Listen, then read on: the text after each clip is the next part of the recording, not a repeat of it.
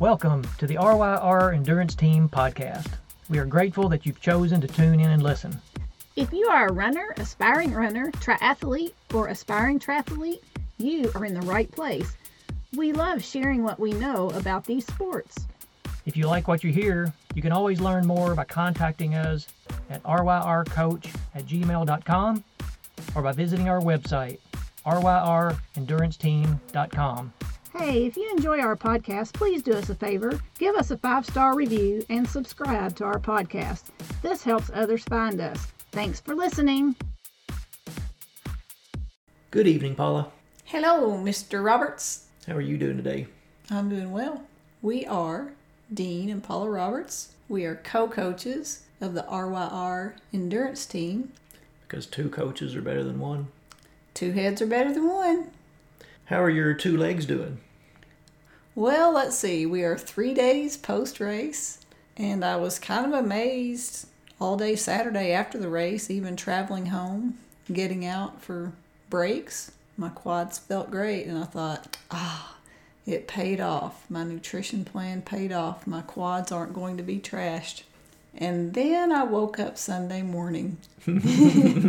Delayed reaction? Delayed reaction. So, yes, the quads were extremely sore Sunday and Monday.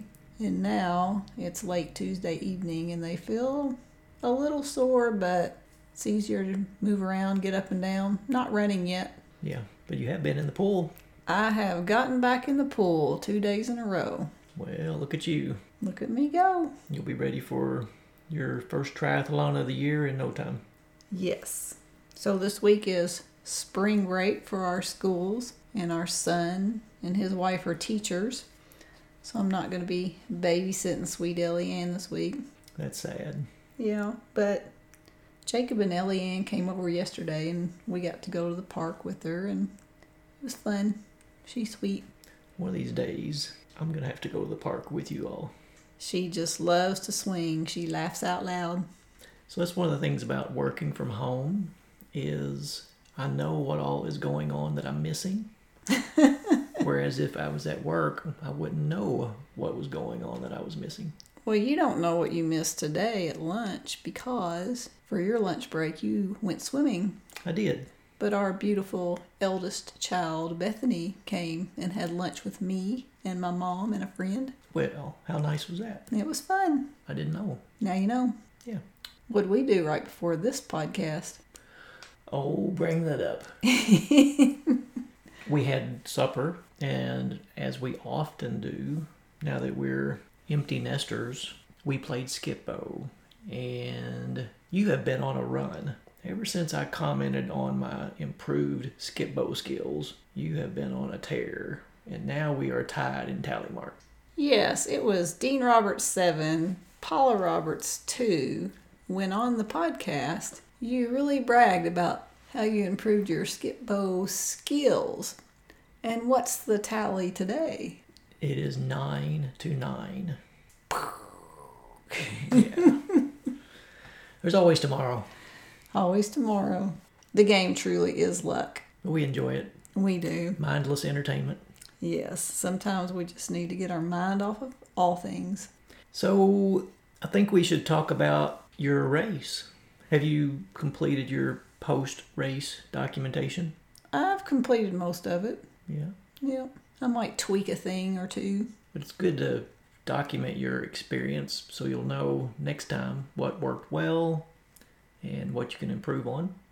And if it's any if your race was anything like mine, there are just certain moments that just stand out that you want to just capture on paper so that you can look back on it and rekindle some memories. Maybe share with our grandchild at some point. I'm sure she'll love our stories. I'm sure. Maybe she'll be an endurance athlete as well. Who knows? She has to start walking on her own first. Well, she walks on her own. She just won't let go of my fingers just because she loves me so much. Well, that is true. so let's talk about your race. All right, well, let's do it. So let me get started. So we arrived on Friday, the day before the race, and I was pretty excited because, you know, pandemic, post pandemic, whatever you want to call it, this is a real outdoor race, and I was really amazed and surprised how many people there were. Yes, everybody's wearing masks, but it was packed. It was almost the way things used to be. So the expo was outdoors. It was cold, but had all the tents set up, selling stuff, advertising things. It was pretty well organized at the expo. Easy to find. Parking was easy. So it was a very low stress evening. So that was great. And I think you had supper in the room just to keep it low stress and so you could eat exactly what you knew would work for you. But I remember the night before you asking me what to wear on Uh, race day. I don't know why I asked you. the temperature was expected to be around 30 you know feels like around 30 so you already knew my answer Shorts and a singlet. what else do you need you keep your fingers warm you keep your ears warm and everything else will be just fine but what did you end up wearing I wore long tights and I wore my tri kit top because my flip belt works best. I have to slide it around. It works best on my tri kit top. And then I had a thin zipper pullover over top of that. And then I had a really thick, like one of my favorite biking jackets. And it was really warm. so you were comfortable at the start Oh, my teeth were chattering.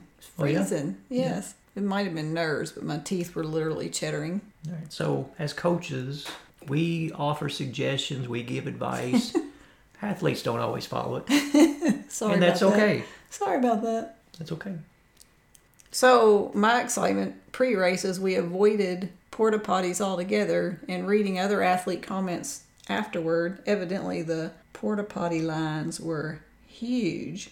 We never had to go to a porta potty. No, from where we parked, we were real close to the Monon Trail, which was part of the course, and it took us right to the expo area, which was where the start finish was at, and the corrals. And we stumbled upon the Hotel Carmichael, and there were a lot of athletes in there. It was warm, and there were restrooms available. And nobody at these restrooms. Yeah, how lucky was that? It was awesome. So we got to stay in where it was warm, use the restroom with running water, and then waltz out to the start line. Very nice. So I'll talk just a little bit about the course. The website advertised the course as fast and flat. Well, let me tell you what is fast and flat. Our hometown.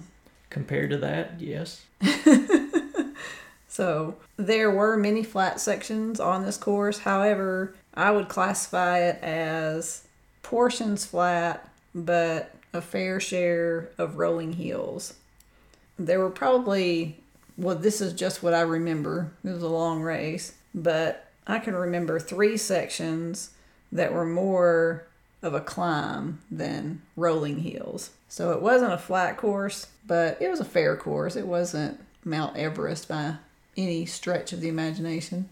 That's good to know. So my Garmin, which never accurately measures elevation, neither on running nor on biking, my Garmin's never accurate, but it captured 355 feet of elevation gain, which really doesn't sound like that much over 26.2 miles, but the hills were felt. But just for comparison purposes, my longest training run leading up to this marathon was 16.24 miles, which is a little bit lower for me than usual, but I enjoyed the training cycle. Anyway, that longest training run captured 107 feet of elevation gain, and that was literally running on no noticeable elevation. So I don't know how the Garmin calculates elevation, but it's not accurate. So when I was talking with Jacob, he said that just for the half marathon that he raced, his Garmin Fenix calculated 364 feet of gain, where my full marathon calculated 355 feet of gain. Yeah, it's really hard for the watches to estimate the elevation. Before the race, while I was doing some reconnaissance, I mapped out the marathon course, and the tool I was using showed 723 feet of gain. I don't know what the total elevation was, but it was certainly not a pancake flat course. And if we decide to go to this race again, I'm definitely going to train on hills to prepare better. Yeah, I agree with you. If we're going to do this course again, we need to do some training runs on at least rolling hills. Agreed. You always want to practice on something similar to what race condition is going to be. Agreed. And I didn't do a lot of research on this course. We signed up for this race basically because our son Jacob found it, and since he was going to race it, and the website said fast and flat, I decided, hey, I missed my December race. I think I'll sign up for this one. Yeah, I believe it's advertised as one of the top 50 Boston qualifying courses. Oh, I don't know. I think it is. I don't know. Anyway, this course was two distinct loops, each measuring 13.1 miles. The first 13.1 miles was shoulder to shoulder congestion. There was very little space to navigate and pass slower moving athletes. So when we went to the expo, the race bibs that were issued actually had corral markings on them. So if it had an A in it, you were the faster runners and you started in the A corral. If it were B, next fastest runners, etc. So there were several corrals and the bib told you which corral to get in. So this was organized so that passing would be minimized on the course just to try to minimize congestion because it's frustrating when you have a pace goal in mind and you're stuck in a bunch of congestion. Yeah, it helps everybody out if people start in the correct order based on how fast they can run. Yeah. So, however, there were no volunteers monitoring bibs and corral entrance. Thus, I noticed as I was walking back to my B corral that there were a ton of bibs that had D on them in the A corral. And then when I got in the B corral, other than the corral itself was marked B, you wouldn't have known you were in the B corral because I was surrounded by C, B, D, all the letters. I didn't see any A. I think the A racers were probably all in the A corral. The A racers are probably more experienced and know where they're supposed to be. Right. So we had checked at the expo since mine and Kelly's bib said B on it. We wanted to make sure that the 350 pace group was going to be starting in the B corral, and that's correct. They were starting in the B corral. This is also the 350 marathon pace is also the same as the 155 half marathon pace group. If you do the math on that, that's the exact same pace. And that's an extremely popular pace group, as many half marathoners set a goal to try to break two hours. Yeah, and in this race, the first 13 miles were together. Yes, the half marathoners and marathoners started together, and the whole first loop was basically the half marathon race. Right. Anyway, when we entered the corral, it was very weird because, first of all, I didn't see the 350 pace sign. I saw 335, I saw 340, I saw 345, I saw 355, I saw 405. So I saw a bunch of signs, but it was almost like the Pacers were congregated together. So All in the B corral. all in the B corral and not separated whatsoever. But finally, before the race started, the guy holding the 350 sign actually held it up.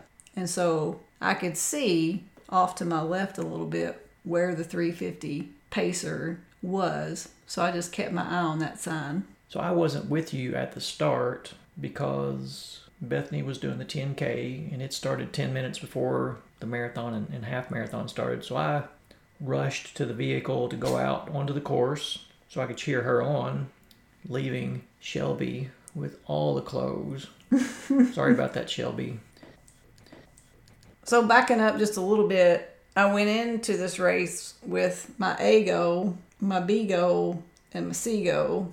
And my B goal was really kind of my A goal, but I had an A goal, if that makes sense. It doesn't, but I'll try to explain it. It's always a good idea to have more than one goal Yes, it is. just so that you don't lose hope if your A goal doesn't work out the way you had expected. Right. But you just don't want to talk yourself out of your A goal too soon. No, you don't. So, anyway, my first goal was to hang with the 350 pace group for as long as I could.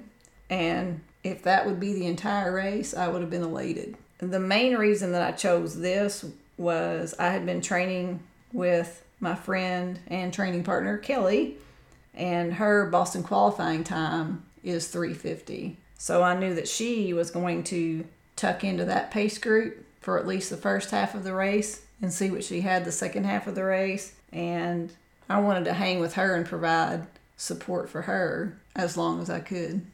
Yeah, it's great when you can race with somebody else and encourage each other and help with pacing. Yeah.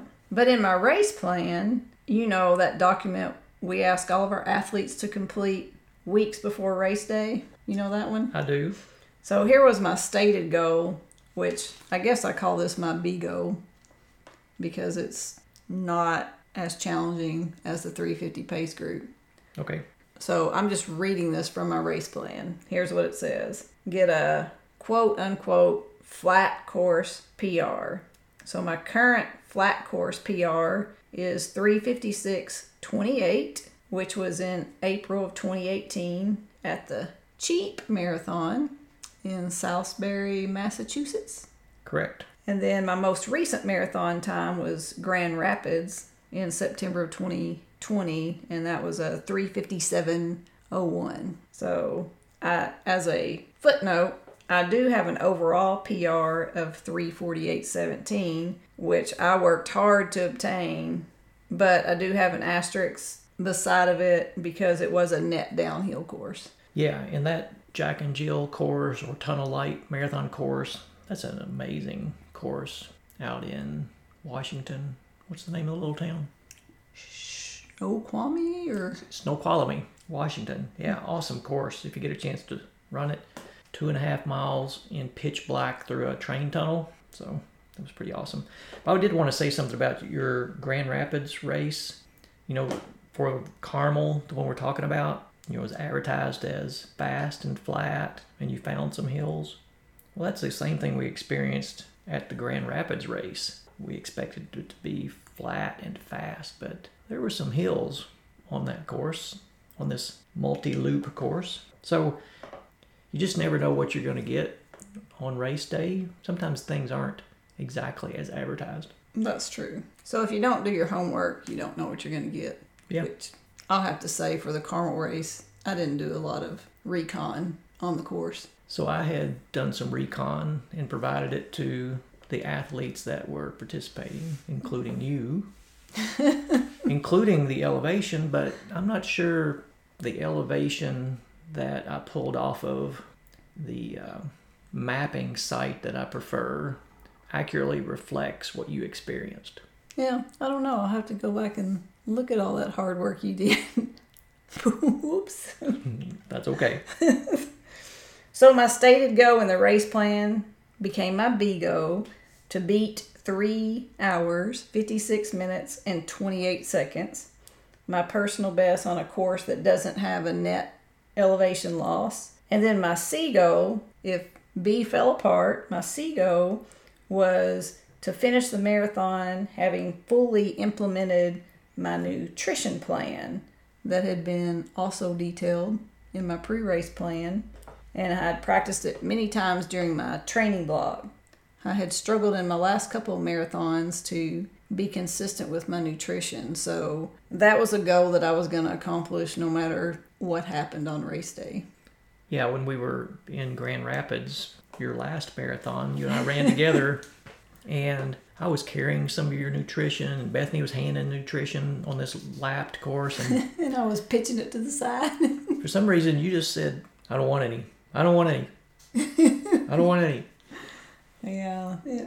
I have Lessons learned. I have changed my nutrition substantially from that race because it was more of a solid food nutrition plan and that was not happening. Yeah, every person's stomach and dietary needs are different, so you just you just got to experiment and figure out what works for you. Yes. So those were my A, B, and C goals. Once the race began the pacers and the pace groups had an extremely hard time settling into a pace. Our target pace for the 350 group would have been around 846, yet there were many, many, many slower moving and even walking athletes who started in Corral A, and the pipeline was clogged.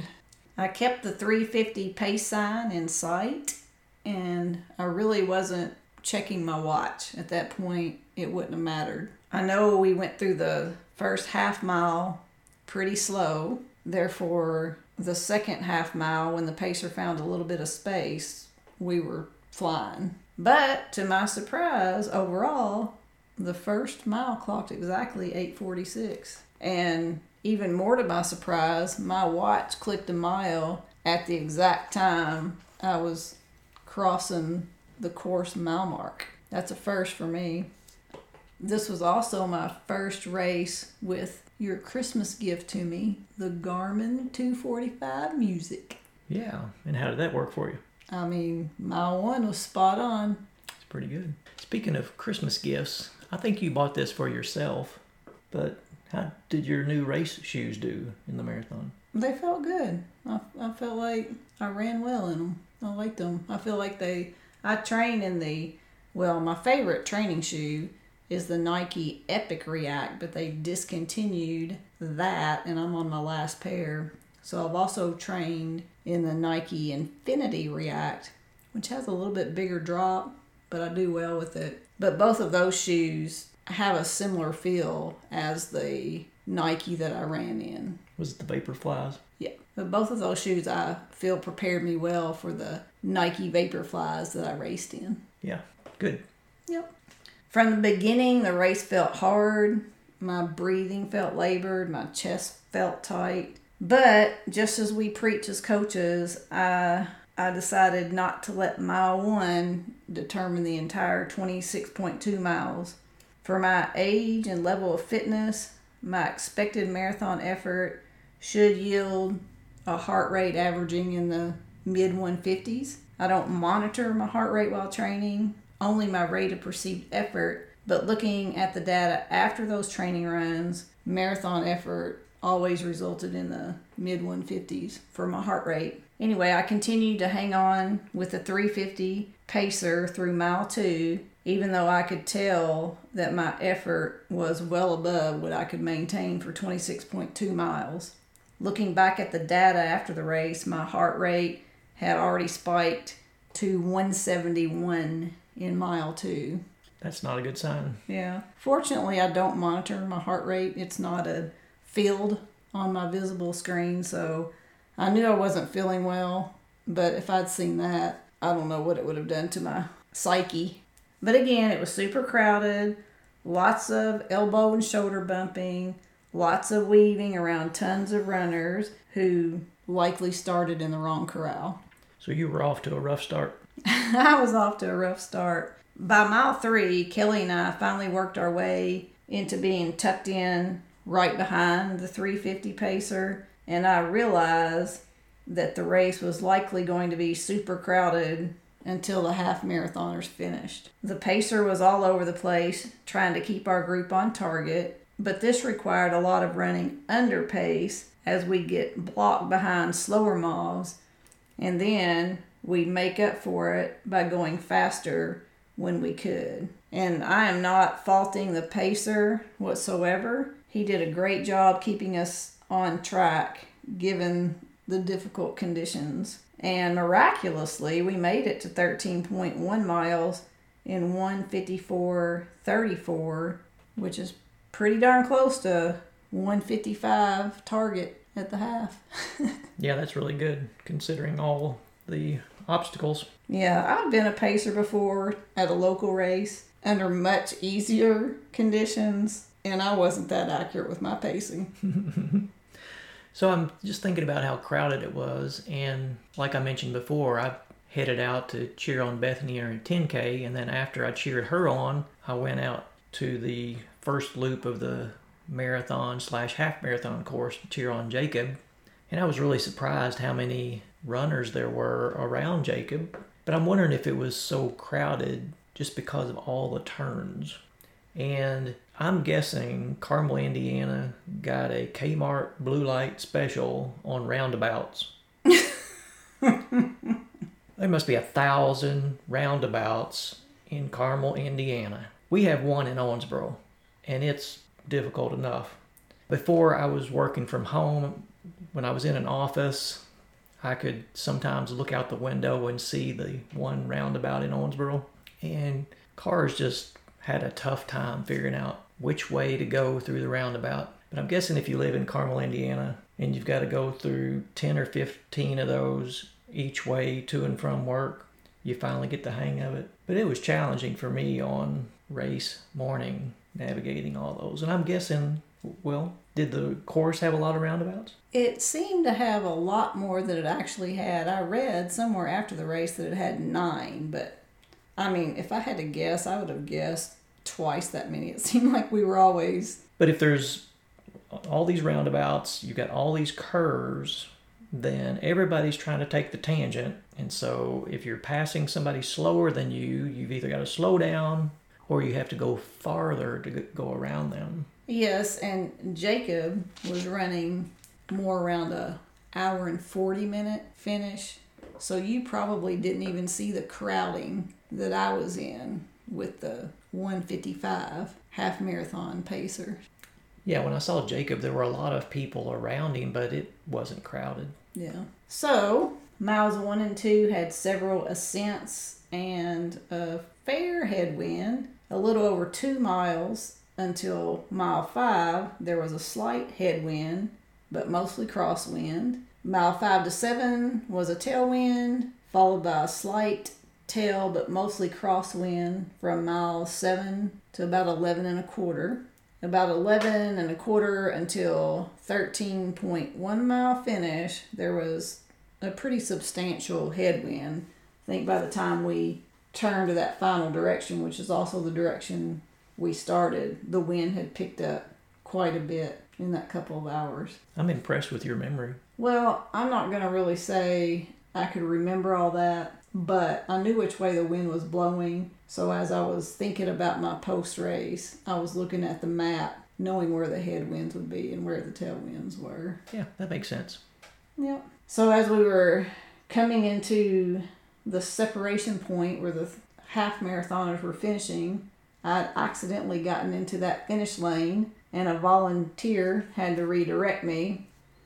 I found out later that Kelly was hoping I was in the wrong lane on purpose as she was ready to throw in the towel and switch to the half. I had intentionally not been communicating with Kelly during this entire 13.1 miles.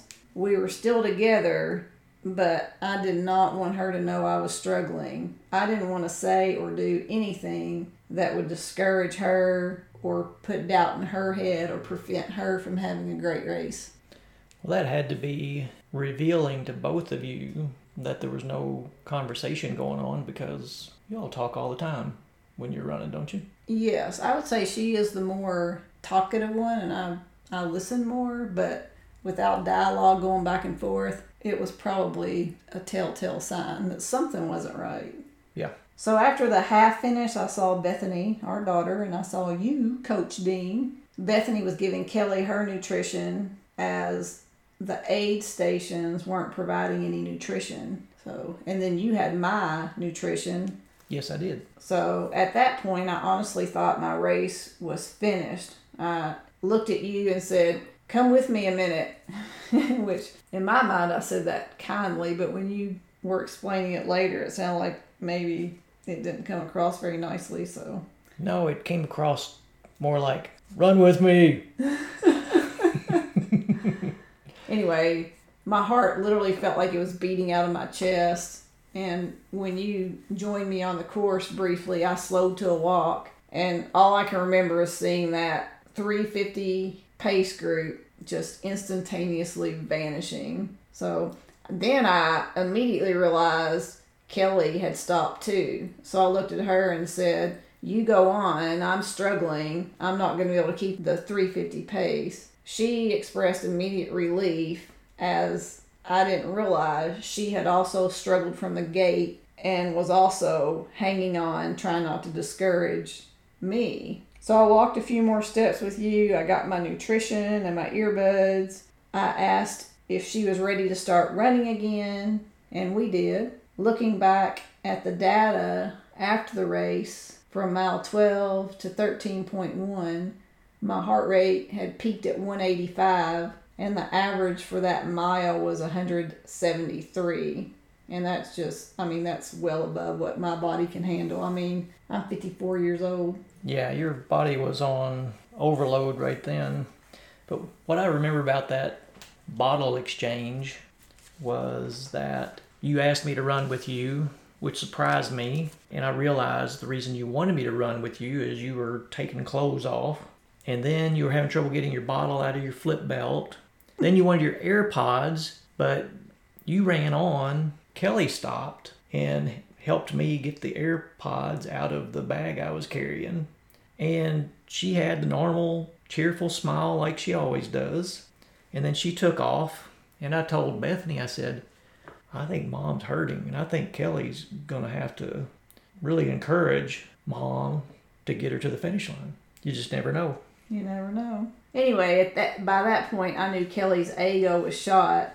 I guess you didn't hear her say that she was struggling I and wanted not. to quit. Yeah, okay. So, but I also knew that she'd want me to go for my BGO, my flat course PR, if I had it in me. She asked me several times if I was going to be able to maintain the pace, and I honestly didn't know how to answer her. I mean, in the back of my mind, I was thinking, there is no way. But we settled back into a pace that kept me in the game, but the headwind continued to be continued to be rough. I decided to fight through the headwind and I made up my mind I wasn't going to make a decision about the race and destroy my PR goal until I turned a corner and at least had a crosswind instead of a headwind. So let me ask you a question. Mhm. So I know when I did the Gulf Coast Marathon, I had a, a little bit of a headwind, not nearly as severe as what you dealt with, but I changed my stride just a little bit to lean into the wind. Did you recall doing anything different with the wind? No, I wanted to maintain my form. I didn't want to create any kind of injury. I just wanted to main. I tried to maintain my form. Yeah, okay. So I hadn't studied the course as much as I wish I had, but I knew that if I had just done five miles in a headwind, that a tailwind had to be coming because I knew it was a loop. Have you ever heard the saying, "It's Friday, but Sunday's coming"? Hey, that's timely for Easter. It was timely for the day before Easter, and I was thinking about that. And again, I was dialed in and decided I wasn't going to make a decision in the headwind. So at about 16 and a half miles, I finally turned, and it wasn't into a tailwind, it was just a 90 degree turn. So I was in a crosswind, and I really didn't feel relief. And then to add insult to injury, there is an extremely steep incline. And again, I know all this is relative, but compared to what I trained on, it was an extremely steep incline onto an overpass. And I guess that was probably around 17 and a quarter ish miles. Yeah. Did you find any relief at all being in a crowded environment from the wind? I know that when I split off from the half marathoners, that the wind really seemed to pick up. And it may be because there was less of a crowd to block the wind. But the wind, if you go back and look at the weather that day, the wind did consistently increase over the course of the marathon. Okay. So as I turned and saw this overpass, and I was still in a crosswind, this is when I was ready to concede. I looked over my shoulder to find Kelly, but I didn't see her. I began walking up the overpass. I could see three young ladies. They were about 20 yards ahead. They were spectators, and they were encouraging another runner that was in front of me who had started walking. And they cheered and were just so excited when she began running again. When I approached them, they did the same for me. I glanced again to try to find Kelly. I didn't see her, but with the encouragement from these strangers, I ran to the peak of the hill and kind of a spoiler alert, I never walked again. So I walked a little bit when I saw you, and that caused that mile from 13 to 14 to be maybe a 924 pace. And then I walked a little bit longer up that incline before I got to these encouragers, and that mile was a 947 pace. So those were my two slowest miles in the marathon. So taking those few steps up that incline, I guess did have a benefit because looking back at the data, my heart rate really recovered. And then Sunday came. It was Friday, but now it's Sunday. Yes, it's Friday, but Sunday's coming, and Sunday came. At mile 18, two things happened. And when I say mile 18, that's ish. It's in the neighborhood of mile 18. The first was I finally made another turn that gave me the full on tailwind. And let me tell you, it was noticeable. Sweet. So I'm super glad I did not make the decision to concede in the headwind because the tailwind was noticeable. The effort became manageable and my pace began increasing. Then, soon thereafter, the 355 pace leaders overtook me. I realized then that even after walking twice, I could possibly reach my goal of beating 356.28 because this was the 355 pace group. Yeah. I'm just wondering if the 355 pace group was going extra fast now that they turned into the tailwind I don't know. because they caught you. I don't know. Yeah. I don't know. I had no, I had probably not yet sped back up to a 355 pace when they overtook me. Okay. I didn't know how many runners were in the group. I didn't even see any runners with the group. I'm sure there were, but I immediately tucked in right behind the two pacers for this group. Not sure why this group had two pacers. Only one of them is listed in the program when I looked it up later when we arrived home. Which I don't know how that program made it home. I had tossed it in the wastebasket at the hotel. Bethany asked me if we were saving one, and I saw that one neatly folded on top of the trash can, and I pulled it out. Okay. Anyway, the Pacers didn't say a word to me nor I to them. Around mile 20, I finally saw you and Bethany. I was expecting you guys around 17 and a quarter, but I didn't see you all. And That was because of parking and roundabouts. we were not going to be able to get to mile 17 before you passed it. yeah, that's okay. Anyway, at mile 20, I was hoping to get my final Osmo bottle as my second bottle was running low, but I didn't see my bottle in your hand. Yeah, I wasn't aware that you wanted another bottle at mile 20. I misunderstood the race plan that said to do an exchange at mile 13. No, I don't think you misunderstood the race plan. I think I didn't articulate very well the plan. I think it's on me. Anyway, it doesn't matter. Somewhere between mile 20 and 21, one of the Pacers said to the other, We are a minute 50 seconds ahead of schedule. Now I spoke. What'd you say? I was excited. You want to guess what I said? I don't have any idea. I said, Oh, word. What does that even mean? I'm not sure why I said that, and I have no idea what it means. But one of the Pacers, the one that's not listed in the program, immediately took notice and realized that I was on a mission. He started switching his position when we turned corners to try to help protect me from the wind, and I just tried to hang on to his shoulder and match his step. That was very nice of him. I mean, I wasn't literally hanging on to his shoulder. Yeah, I know what you mean. Uh.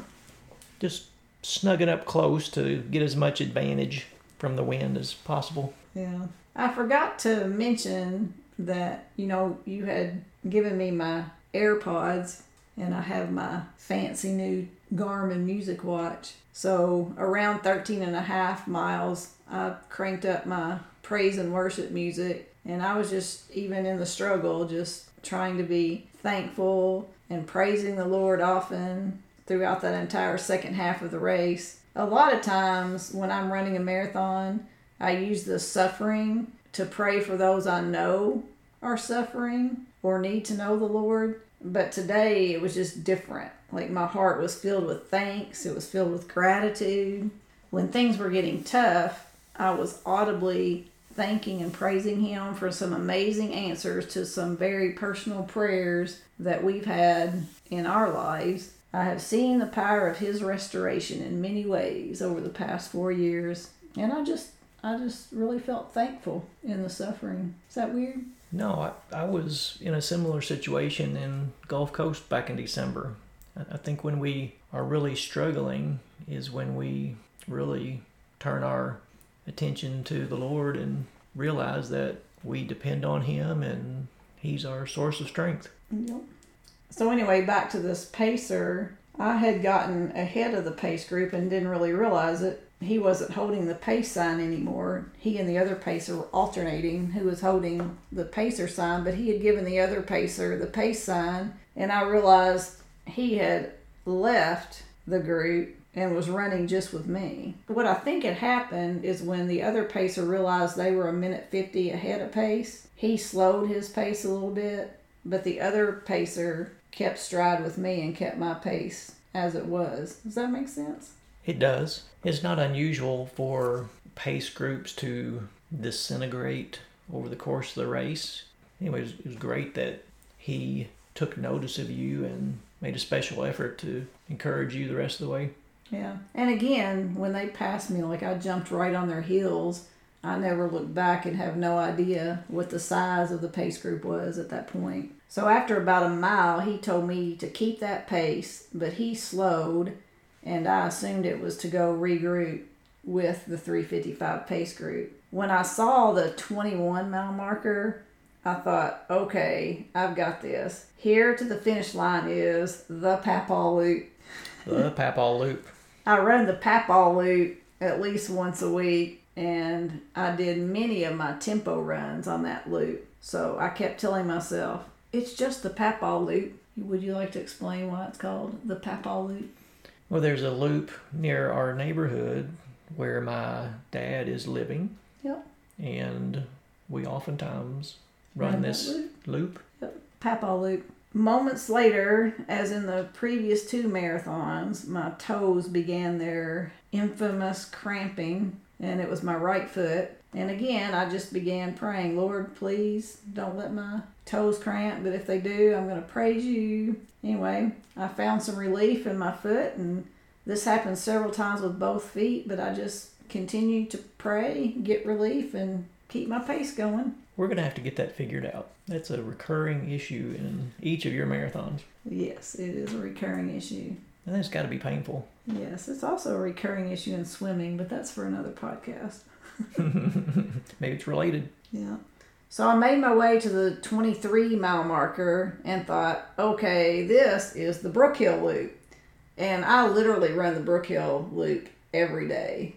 And it's an easy run. Like, it's one of my favorite 5K loops. It's a really easy loop from our house. Yep. No traffic. So I'm thinking, Brookhill Loop, I've got this. I'm really going to do this. About this time, though, things started getting hard again. I thought about walking a few steps, and here I go making deals in my head, which I hate that I do this, but it's I guess it's just part of it.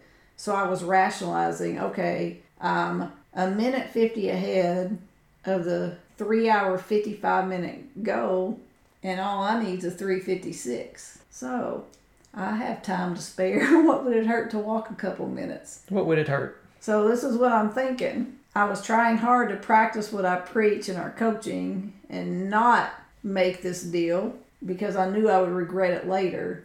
But I was just about to take the deal, and the aforementioned pacer showed up on my left shoulder again.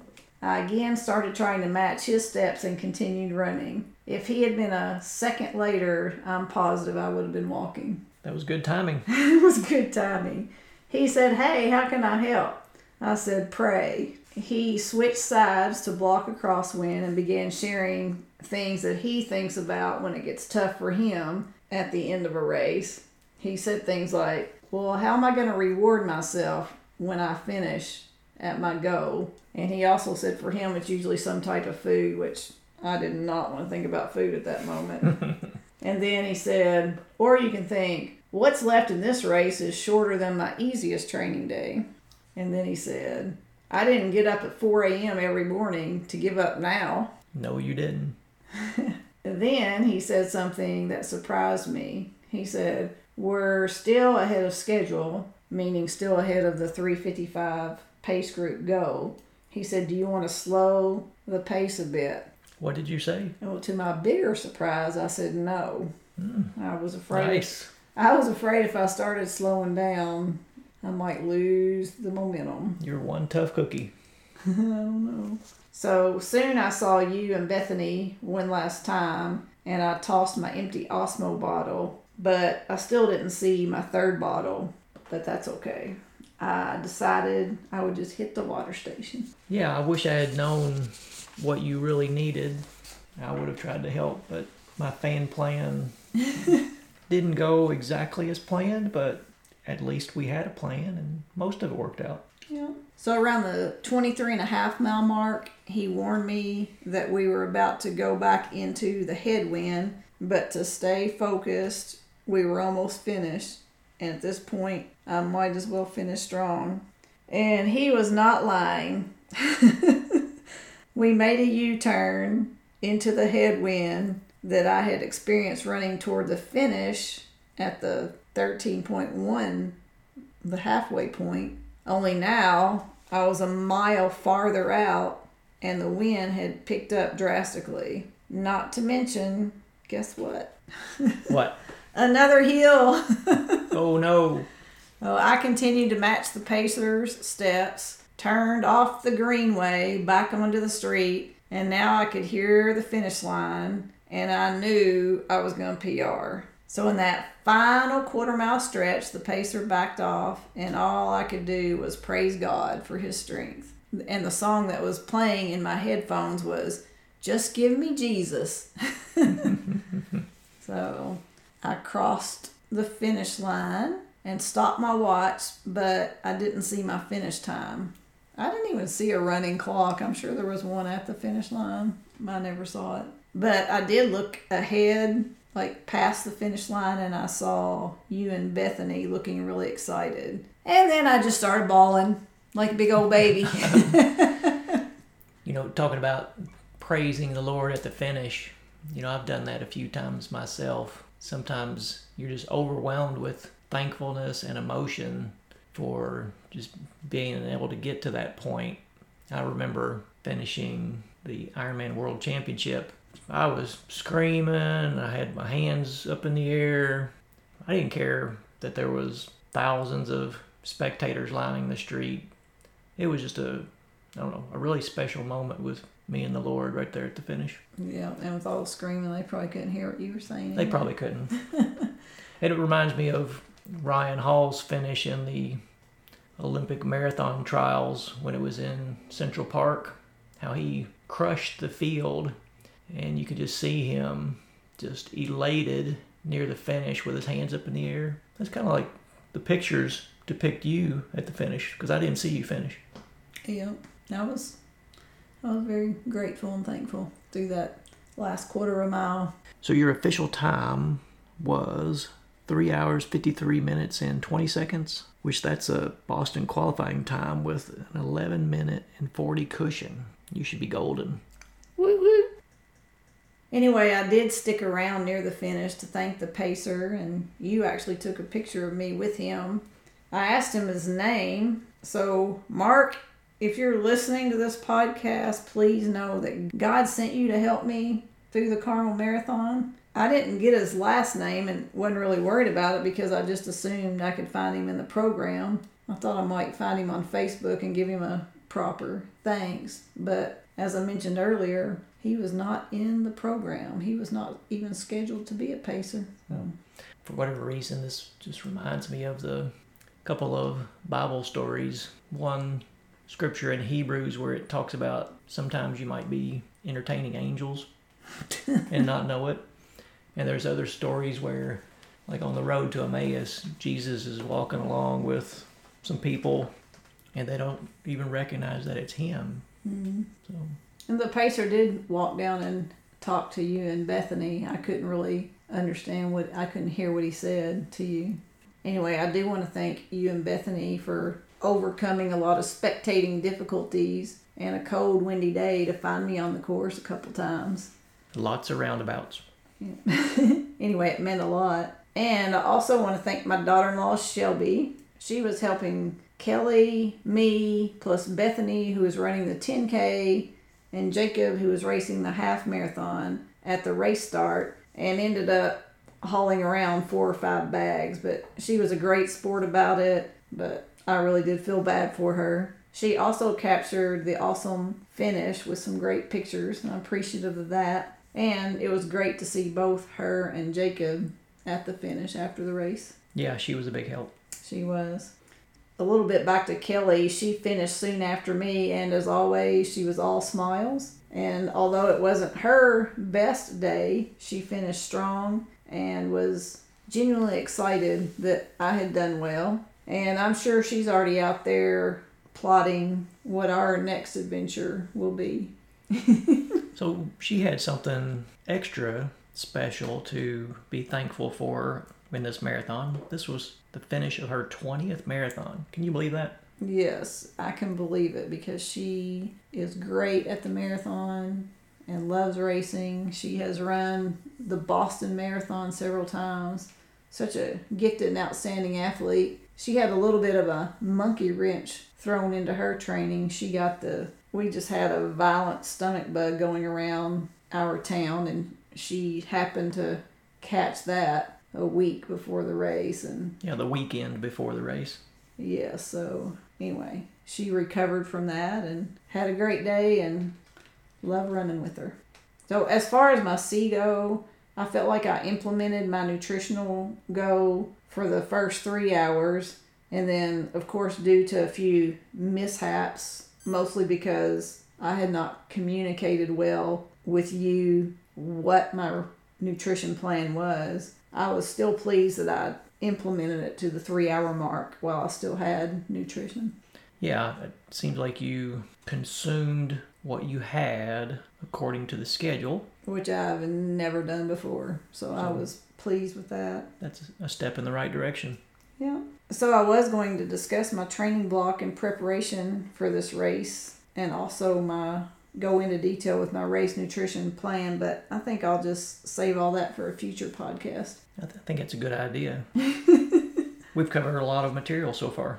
We have. But there is one last thing I want to mention, if it's all right. Sure, go ahead. Okay. So most people don't know this about me because I never want excuses for why I am or am not reaching fitness goals. But I just need to give thanks to God related to this, so I'm just going to overshare. Can I overshare? You can. So in late 2018, I was diagnosed with a rare condition called benign essential blepharospasm. This is a rare neurological movement disorder. It's similar to, but not a precursor to Parkinson's, and it only affects the eyelids. So I traveled to the Vanderbilt Eye Institute, which is about, I don't know, 120 miles south of here. It's a two hour drive each way. Yeah, I, we do that every six weeks, and I get 20 plus injections in and around my eyelids and forehead, and that helps manage the condition. When the condition is not managed, I'm considered legally blind. With treatment, mine is managed with the exception of my main triggers, which are bright light, wind, cold temperatures, and running. So, my running friends know this about me. They know I run blind often, and they, I mean, they're just exceptional. They give me verbal cues so I don't run into parked cars, unexpected debris in the road, toters on trash day. Like, they've saved me from all sorts of hazards out there. So, there is never a training run that I don't struggle with my vision. Some days are much worse than others. So this race had all the triggers. One, it's running. Two, it was a bright sunny day. Three, it was 32 degrees, which was much colder than what I'd been training. And number four, it had all the wind. You know what? God had opened my eyes. My eyes were wide open, and I raced with clear eyes and a warm heart the entire day. He has done this for me in four out of my last five races. My eyes were clear on the Jack and Jill downhill, the Evansville half marathon, the St. Jude half marathon, and now this one, this Carmel marathon. The only one where I had my struggle, like I always do in 100% of my training runs, was when we ran last September the Grand Rapids Marathon. I did run that one mostly blind, and you ran that one with me. You were registered for that race, and you gave me verbal cues in that race. So I don't know why I have this condition, but I do know that God loves me regardless of the state of my eyes. Yeah. And we're continually in prayer that God will heal this condition, but He's got a plan, and His plans are better than anything that we can think of. Yeah, you know, at church a couple of weeks ago, Jerry, the pastor, asked that everyone pray for healing for my eyes. And what I thought was, what would be awesome is if God would just heal this affliction from the earth so that everyone that's in my support group would just, we would all wake up one morning and the condition be gone. And oh, what a miracle that would be. oh, what a day of rejoicing that would be. So after the race, I remember you and I talking about Mark the Pacer and the scripture that came to me and I shared with you that cold, windy morning after the race was Matthew 18, verses 10 through 14. Jesus says, See that you do not despise one of these little ones, for I tell you that in heaven their angels always see the face of my Father who is in heaven. What do you think? If a man has a hundred sheep and one of them has gone astray, does he not leave the ninety nine on the mountains and go in search of the one that went astray? And if he finds it, truly I say to you, he rejoices over it more than over the ninety nine that never went astray. So it is not the will of my Father who is in heaven that one of these little ones should perish. Yeah, I love that verse, and I love that you thought of it when I was telling you about the pacer coming back because if God cares enough about me and my silly hobby to send a pacer to help me, how much more does he care about each individual and seeks to save the lost? He loves us very much. Yes, he does. If you'd like to find us on Facebook, you can look for RYR Endurance Team and we'll let you into our private group and you can ask questions or suggest podcast topics. We'd love to get to know you. At RYR Endurance Team, we specialize in customized coaching. What is customized coaching? It's more than a training plan, it's a relationship, it's a partnership. So, what are your goals? What are you training for? Contact us at ryrcoach at gmail.com or visit us on our website, ryrendurancesteam.com. Hey, if you enjoy our podcast, please do us a favor. Give us a five star review and subscribe to our podcast. This helps others find us. Thanks for listening.